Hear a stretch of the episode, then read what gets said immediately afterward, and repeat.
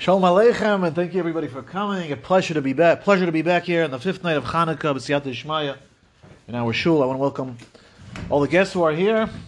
We have our friend Dovi Hartman, and we have my son Dovi Teberg who's here, and all our regulars, Shkoyach, our friend Afal who's here, and our friend Dubi, who just got off the plane from Havana. Havana, Cuba.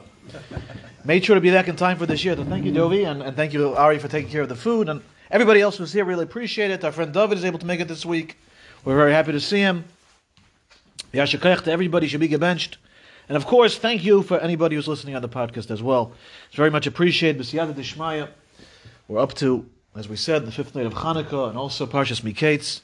And there's a remez for Hanukkah in this parsha, which almost every single year happens to be the parsha that we read on Shabbos Hanukkah, Parshas Miketz.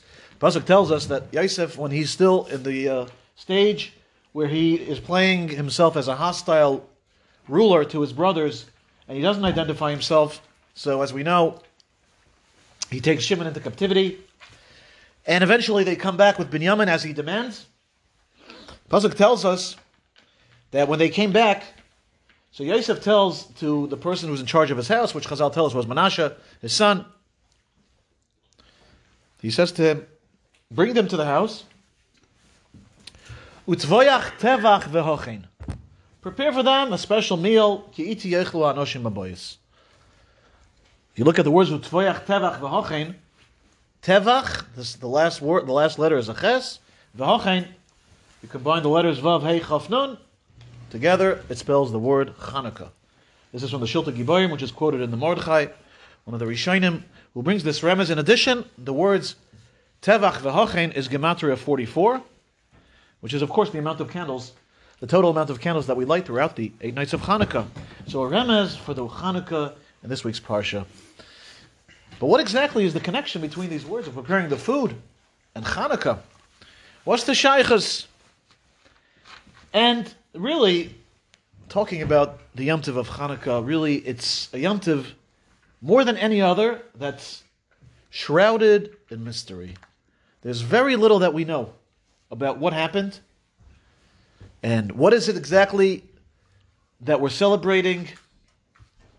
We know, of course, as kids, we're told that we celebrate the Neis Pach Hashem, that the Kehanim came to the Beis Hamikdash and they couldn't find, after they, they rededicated it, after recapturing it from the Yevonim, they couldn't find any oil that was tahar until they found the Neis Pach Hashem and they, they found that one flask of oil that still had the chaisim of the Kohen Gadol, and they used it and it lived for eight days, even though it was only enough for one night. But what is the source for that? That actually is brought down in a Gemara and Masechta Shabbos, a Brisa, Taner Rabbanon. My Chanukah, Taner Rabbanon, B'chafei B'kislev. Yoyme de Chanukah. And the Brisa continues, Kishenichnesu hayevanim laheichel timu kol hashmanim. Ukhisha Malchus Beis Chashmoinoi, וניצחון בדקו ולא ימצאו אלא פח אחד של שמן בחייסומה של כהן גודל ולא יהיה בו להדליק אלא Okay, so this is a Brisa in Masech Shabbos and it continues לשונה אחרס כבום ועשום ים טב בהלל But as we all know, the famous question is Alanisim, which we say by davening, by benching. There's no mention of the Nes, of the Pach Hashemen. And all it talks about is the Melchama that the Chashmonaim fought, in which they overcame the Yevanim who were much greater than them, much stronger than them. Rabbi Be'ad Mata, and Tzmein uh, and so on. So which one is it? Is it the Nes of the Melchama? Is it the Nes of the Pach? And why is it that over here we're highlighting the Nes of the Pach and over here we're highlighting the Melchama? And Bechlal, why is so little written about this in Chazal? You know, Purim has its own Masechta, Megillah.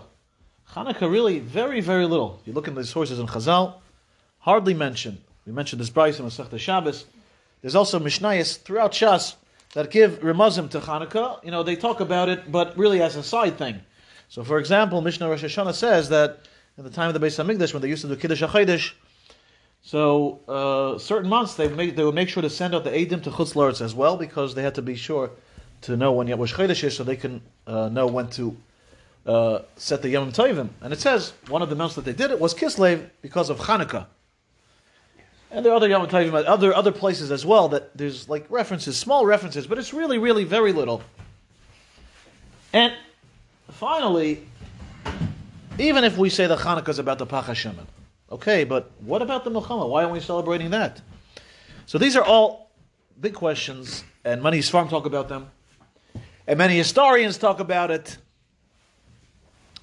But I try to, you know, read up on this and, and try to get a, a, clear picture of what exactly is happening here, because, you know, like, like as we said, you know, there's so little that we know, but yet, if we look in the sources, whether it's historical ones or in Chazal and other places, we're able to get a picture together of what exactly is happening, and Mimela, that gives us an idea of what Hanukkah is all about.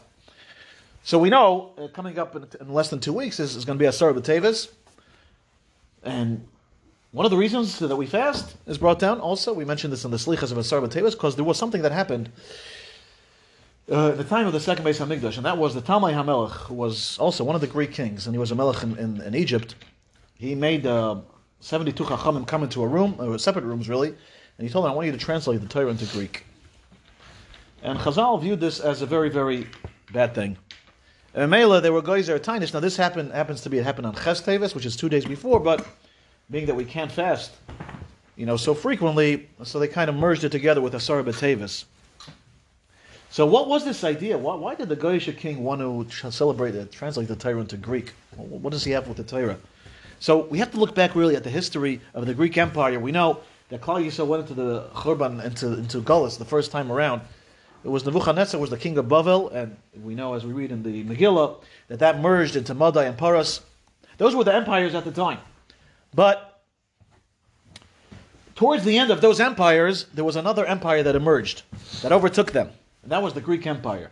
We know there were two famous philosophers, Plato and Aristotle, who uh, really made an impact on, on the world till this very day. They were great people in their own way. And one of their Talmidim, one of uh, Aristotle's Talmidim, it was a man named Alexander, Alexander the Great. And he was the one who really established the Greek Empire. Conquered, took over the Persian Empire, destroyed them, and he conquered pretty much the entire world. And being that he was a Talmud of these great philosophers, so he lived by their ideals. And what was their ideals? Plato, Aristotle. And in a certain way, they were people who were innovative and who really, really introduced some wonderful chidushim into the world. One of the things was that a man really is here for a purpose. He's not just here for no reason. There's a reason that a person is put into the world. Part of the reason is to utilize the world, to make it a better place. And also, the world is a very deep place. There's a lot of wisdom that's hidden.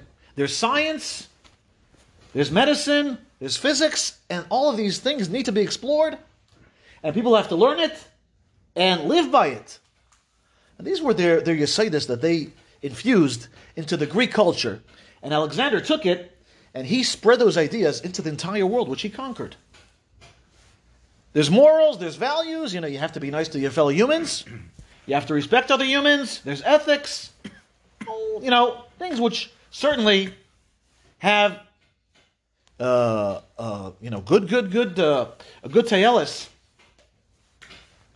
and they were able to take that culture, Alexander really primarily, and really spread it throughout the entire world.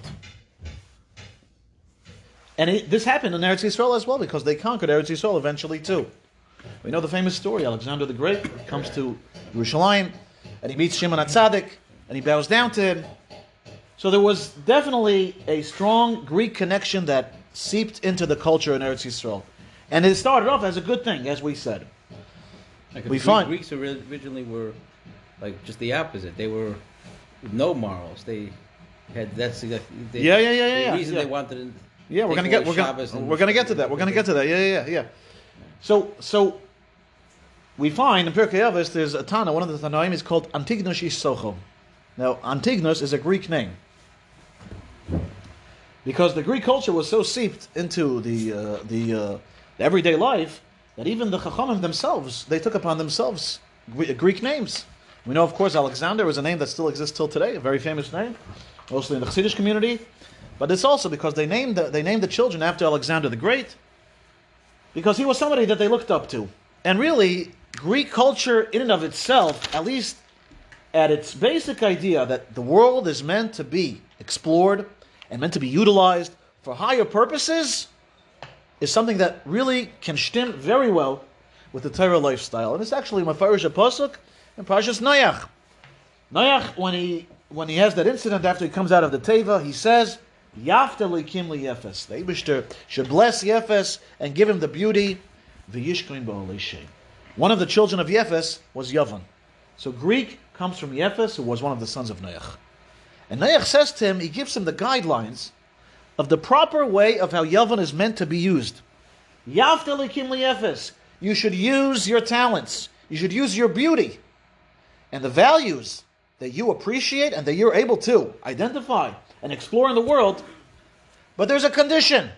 It's got to be deeply grounded and rooted in the tense of shame. And when you have those two coming together, on the one hand the Chachma, and on the other hand the Torah, it's a beautiful thing. And it started off in such a way, as we said, even the Chachamim, they spoke Greek, and they identified in certain ways with the, with the uh, idea that we can make the world a better place. The problem was that this concept of a Yishkan Ba'olei Shem very quickly started to erode. And people forgot about that second part of the Pasuk. And they just started focusing on the Yaftali Kimli Yefes, that they just fell in love with the Greek culture. Not as a means to better their Avodah Hashem, but as a means in, of, in and of itself.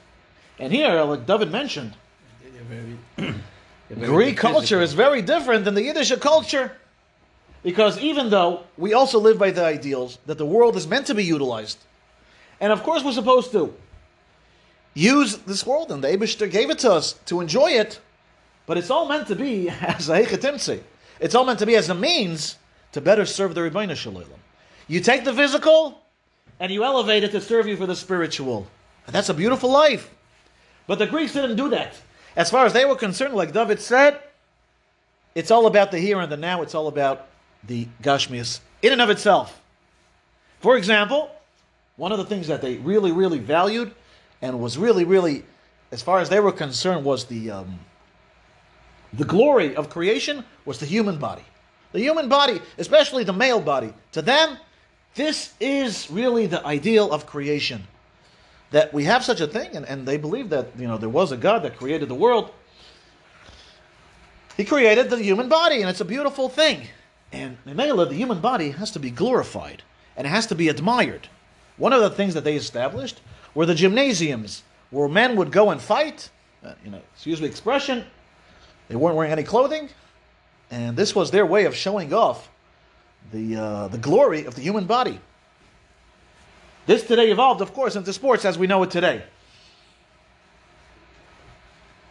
The Greeks also believed that even though the, the you know they believed that there was one God that created the world, but they felt that the forces of how the world is run, and in other words, after creation, that he left off. You know, he's not involved in the day today. Instead, he left different forces, and as they saw, like different gods, that they're in charge of the different forces. You know, so there's a God of, of, of passion, and there's a God of, of morality, and there's this and there's that, different names that they attributed to them, to each one. And in Mela, they felt that, you know, even though, again, the world was created with a passion, with an ideal, but how exactly that ideal is meant to kind of shape out, there's no real one way. Because you have so many different forces in the world, and each force really is a legitimate force that has to be reckoned with. And so Mimela, they said, you know, there's no one moral or value that you have to follow, but rather there could be many. There could be many ideals. As we said, the human body is an ideal, and many other things. And this, of course, is contrary to the Torah Ashkafa. Now, what are you going to do when you have this type of culture? that's having an influence on the day to day life of Klal Yisrael. It's a very, very big struggle, and unfortunately, many, many people, the majority of Klal Yisrael, they fell into that trap of forgetting the end of the pasuk of Yishkain Baalei Shem and instead only focusing on the Yaftali Kimliyef, taking the physical aspects of Greek culture and forgetting that it's meant to be a kli to better your service to the Rebbeinu Shalom. And this happened, you know, especially among the people who lived in the, in the cities, the people who were, you know, the more uh, powerful people, including the Kohanim. Many of the Kohanim, they themselves became Hellenized. They became Isyavnim. And the history books say that you know they, they would they themselves the Kohanim, believe it or not, you know they would go after you know the, after serving in the Beis Hamikdash, they would go to the gymnasiums either to watch the sports or to themselves engage in these types of sports, and eventually it took over completely until it reached the point where they said, you know, really, even though you know, uh, you know, again, you know, Judaism is a nice idea, but you know, all the rituals and all the rules, those are not things that we have to follow. It's meant to make the world a better place to be. That's really what it's all about. That's what Judaism is all about. Today, people use the concept tikkun olam. The world is meant to be a better place. And if you have tikkun olam, you can throw out all the rules. Everything else is not so important. You know, so be a good person, a moral person, you know, as, as you interpret it, as you understand it, and that's all and they set up all these uh, these uh, in the Beis Hamikdash itself. They set up uh, idols because they said, you know, the Beis Hamikdash itself, you know, it's a beautiful building, it's a beautiful place, but as far as karbanis for Rebbeinu Shalom, we don't need that part. And now you have a new type of Jew, a new type of Jew which didn't exist up until that point. Even though we know that, of course, throughout the entire history of Klal Yisrael, there were people who, you know, didn't follow the rules as, as they were supposed to. But it was never meant as an ideal. You know, there was never a movement to say, no, this is how a Yid is supposed to be. Up until the Misyavnim came along. And they made up, the, so to speak, this new religion. This really is how we're supposed to live our life, just like our Greek friends. And as it became more and more and more, so it reached the point where, Shalom Aleichem, it reached the point where the two uh, the two factions, you know, they were rubbing off so much against each other, and the Hellenized Jews they called in Antiochus the king, and they said, you know, you got to make some order here. We want to be in control in, in control of Beis Hamikdash. We want to have the Kuna Gedayla. And he came, and that's when he decreed those gezeres that David just mentioned: no Shabbos, no Bris Milah, and no Rosh Chodesh. What is the ideas of these of these particular three mitzvahs? We mentioned that the Greeks they idolized the body. A bris milah, they felt it's a mutilation to the body. It takes away from the perfection. A bris milah also shows that a person is supposed to control himself. You don't just follow your passions. And as far as they were concerned, passion is a good thing. It's meant to be followed. Shabbos kind of indicates that the Rebbeinu Shalom is still in charge, even though he created the world in seven days, but he's still creating it every single day. And as we said, they didn't believe in that idea anymore. They said, no, Hashem created the world and he left it to us humans to take it from there. And the idea of Rosh Chodesh similar, you know, where you can uh, take a regular day and transform it into Kedusha, was something that they really, really could not identify with. Because they felt that this world is where it's at and nothing else. So things came to a head. They made this gezerah, and many, many thousands of Yidden were killed. Probably tens of thousands of Yidden were killed by the, by the Greek soldiers who enforced these rules. There's a place called Modiin. Today there's uh, Baruch Hashem, many Yidden living there. At the time, that's where the Chashmonaim were living. This was a family of Kohanim. One of their ancestors was Yochanan Kohen Gadol, was the was the Kohen Gadol. And they're trying to enforce, the, the Greeks are trying to enforce, and the Hellenized Jews are trying to enforce sacrificing to their gods. So they set up a Mizbeach in the center of the city. And a, a Greek, uh, a Greek um, diplomat bureaucrat, he comes and he says, Come on, Jews, come. Let's go sacrifice to this God. His name is Zeus. Let's go sacrifice a, a korban to him. And the korban that they're going to bring is a pig. Yeah. And so many Jews are gathering there. And he, he says, You know, I don't want to do it. I want you to do it. So he calls one of the Hellenist Jews, a, a Misyavin. You come and lead us. And he's very proud of himself. You know, he's dressed like a guy, he's acting like a guy. He comes and he's about to slaughter this pig on this Mizbeach for Zeus the god, the Greek god. And standing there is Matisyahu, and he says, Enough is enough. And as we all know the story, he takes out his sword stabs the guy, stabs the the Mesyavan, kills him. He kills the the Greek official. Probably kills a few other people who are standing there as well. and he makes this declaration, Mila Hashem Elai. That's And that's how the battle starts. What's that? uh, Maccabee stands for. Micha Hashem. Yeah, yeah, yeah. And what happened was, eventually this morphed really into a real war, where they're killing their fellow Yidden who were co- totally Hellenized, and hand in hand they're also killing the Greeks. And after Matisyahu died, he was already an old man by then, so his son Yehuda, Yehuda Maccabee took over. Yehuda was a, brilliant strategist, uh, uh, somebody who, who, who was the first one to initiate what's known today as guerrilla warfare. Where, you know, when, you, when you're not able to defeat an army in the conventional way because you don't have the same means like you do, so instead, you beat them in the small ways. What they would do is they would sneak in, let's say, middle of the night when the army wasn't suspected. They would kill a bunch of Greeks and then they would run away. Or they would have the Greeks chase them and they would go from the back and attack them in the other way. All kinds of, of these kind of tactics. Eventually reached the point, this is after the death, death of Antiochus, where the Greeks said enough is enough. You know, we can't deal with this anymore. We'll let you service the Rebbeinu Shalom if you want to. And that's when the Nace of Hanukkah happens. You know, they come to the Beis Hamikdash, and as we know, the Nace Pach happens. So Chazal now are looking at these Nisim, and they're saying, you know, what is the main thing here that's happening? On the one hand, you know, the, the battles is a great thing. But what is the point of these battles? What is the point? First of all, it's Jews against Jews, for the most part. It's not something that we want to celebrate. And second of all, the battles is just a hechetimsi. This is not really there was this, this was not about having an independent state, even though eventually that's what happened. This was about being able to serve the Rebbeinu Shalom as Yidden. And so Mela they established Hanukkah as such a Yom Tov that what we see in the menorah, that the light in the menorah lights up the dark, and the Neis Pach Hashemen is telling us that the Rebbeinu Shalom says to us, if you're going to be Meiser Nefesh for my ideals, and you're going to remember who you are and what you are, then I'm going to take care of you. And I'm going to make sure that you're going to be able to serve me as kosher yidden as meant to be.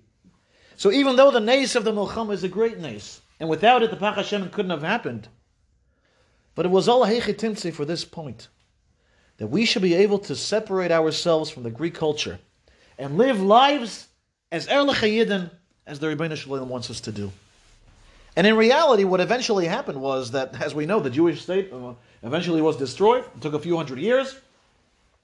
But the Romans came and they destroyed it. How it happened, we know, sinas chinam, because there was too much infighting, nobody got along with each other, and they eventually made the mistake of calling in the Romans to help them. You know, all kinds of lessons that we learn, but that's not for now.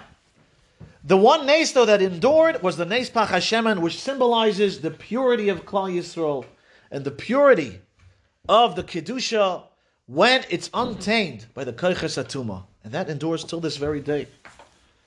And so, when we look at Hanukkah, we have to ingrain in ourselves the lessons that it's meant to teach us. You know, today, this battle hasn't stopped. It's very, very fascinating that you look at what's happening in the world today. the we mamish see a reenactment in a certain sense of this battle, because the liberals, Yimach Shema, many unfortunately who are Jews themselves, have taken the ideals of Greek and they try to implement it into the world. If you walk here into Target, a few blocks away, you'll see men's bathroom, ladies' bathroom, and an all gender bathroom. Now, what is the meaning of this? Is that they're saying that the human body is meant to be glorified. And I can use it in any way I want because this is the ideal of the world. The human body. The same thing we saw in the summer when the Supreme Court came out with a rule against abortion. The same thing. It's my body and I can do whatever I want. This is Greek. This is the Greek culture and the Greek ideals that the human body is at the center of the universe and nothing else. And they don't realize and they don't understand and they don't believe that the body was given to us by the Rebbeinu Shalom. And if he made a person a man, that's who you are, and vice versa as well, and there's nothing else. They don't believe it. There's no God. There's the God is me. The God is the body, and I can do with it whatever I want. And this battle continues until this very day. And even though Baruch Hashem, we're all Erlich from Yidden, but we have to realize that the Ashpois of Greek seep in, and we have to fight it in our own little way. A fellow walked in here on a Shabbos afternoon, and he's a good guy. He was wearing a scarf. And Chaim pointed out that that scarf is worth $700. I don't remember what it was. Was it Gucci or Versace? Oh, and one of those names, right? Now, why in the world does an Erlich Yid have to wear a $700 scarf? Where in the world is this coming from? This is Yavan, Rabbi Yisai. And we have to make sure that we're staying away from Yavan. A Yid does not have to have a $700 scarf, even if you're a millionaire or a billionaire, and certainly if you're a regular guy. Why? So everybody should look at you and say, well, look at your beautiful scarf. You can pick up a wonderful scarf that's going to keep you warm on a cold winter night. $50 at Macy's, and you're going to be warm. And all of those guys finally saw That's also true. That, that's, that's an excellent point, yeah. Yeah, but that's unfortunately, unfortunately, unfortunately, that's, that's true. Hugo, Hugo Boss was a good friend of Hitler. All then, those guys. dress yeah. all Nazis. Yeah. Basically, the Jews always support us people. You open up the magazine, you'll see advertisements, custom-made bekishas. Custom-made bekishas, and you'll see a picture of a nice chassidish yid, a fine chassidish yid. He has a shtreimel, he has a beard and payas, and he has a beautiful custom bekisha, which cost him two thousand dollars. Why in the world does a chassidish yid need to have a custom bekisha? This is Yavan. This is the culture of Yavan. And again, there's nothing wrong with dressing nicely. We should dress nicely, but it has to be batamt. We should utilize this world. Let's not forget. Let's not forget the priorities. It's all grounded. Of course, we're dressing Shabbos dik. It's a means to honor the Shabbos. It's a means to honor the Rebbeinu Shalom. Not Chalila. A means to honor the Guf. You can do it in his house, but he wants to show up. Exactly. Yeah. Do yeah. it in your house. Dress whatever you want in your house. And we got to be careful and make sure that the the uh, the uh, Yavan doesn't take over our life. And it's very, very, very, very difficult in, in 2020, 22 with the outside world, as we said, really, really fighting this war very, very strongly. It's in the media. it's wherever you go, as we said, in the department stores. Someone told me he saw that in the airport as well. So it's everywhere. We have to stand strong and say, no, Mila Hashem We're different. We're going to stand up for our values. And we're not going to let the Greek culture seep in.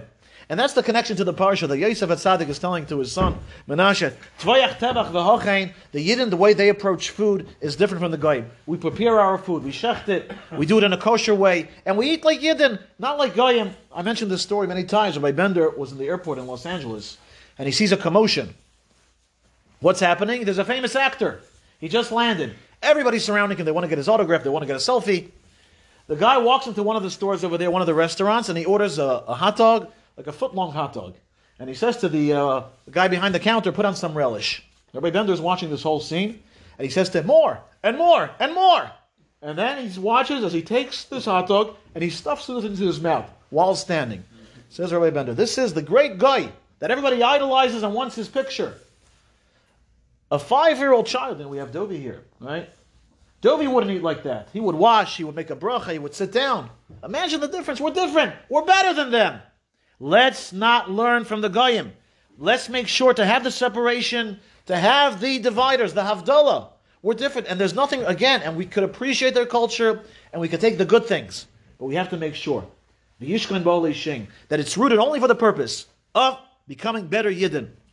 The concept of sports as well, also, we know we mentioned it came from Greek. There's nothing wrong with following sports as long as it doesn't take over our mind.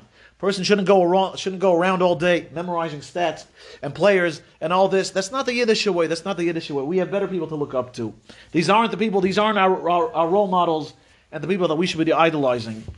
And in Ayla, the more we're able to internalize that, what's that? They're actually racist. For sure, that's true as well. Yes, racist, and they hate us. But even, even if you're, you're willing to overlook all that, but don't make it the focal point of your life. Let it be something, you know, some entertainment every now and then. Okay, gezim to eight. You know, a way to, to relax, to wind, to wind down. But to make it into a big part of our life, that's yaf, that's the yefes, that's the yavan. We don't want that. The Navaminsk Rebbe, that's how used to say, you know, imagine you have a car and there are people sitting in the car. That's life as well. that we're all in the car, we're all heading to, a, to one direction. The question is, who's in the driver's seat? Who's driving? Who's controlling the car? We think about it. Our life, we're also we're, we're you know we're, we're traveling through life. Who's controlling the, the, the car? Is it the Yetzer Hara? Is it the Olam Hazeh? Or is it the, the Yetzer type? Is it the Torah that's the driving force? And when we live life in such a way, we are following the derech of the Chashmonaim, and we're utilizing this nace of Hanukkah in the way it's meant to be. And we're taking those lights of Hanukkah and saying, yes, they're still lighting till this very day. Eibishter should help. The light of Hanukkah should light up our life each and every day of the year. And we should all live a life of Kiddush Hashem, of Mi Kamocha, Ba'ilam Hashem, Shabbos, and Freilich and Hanukkah. We say uh, Al Chama. We every generation we have to. How's the battle? It's about the Yeah. the Muhammad. You have to each and every. You have to fight for Hashem. No? Parts. I was shocked. I was shocked all this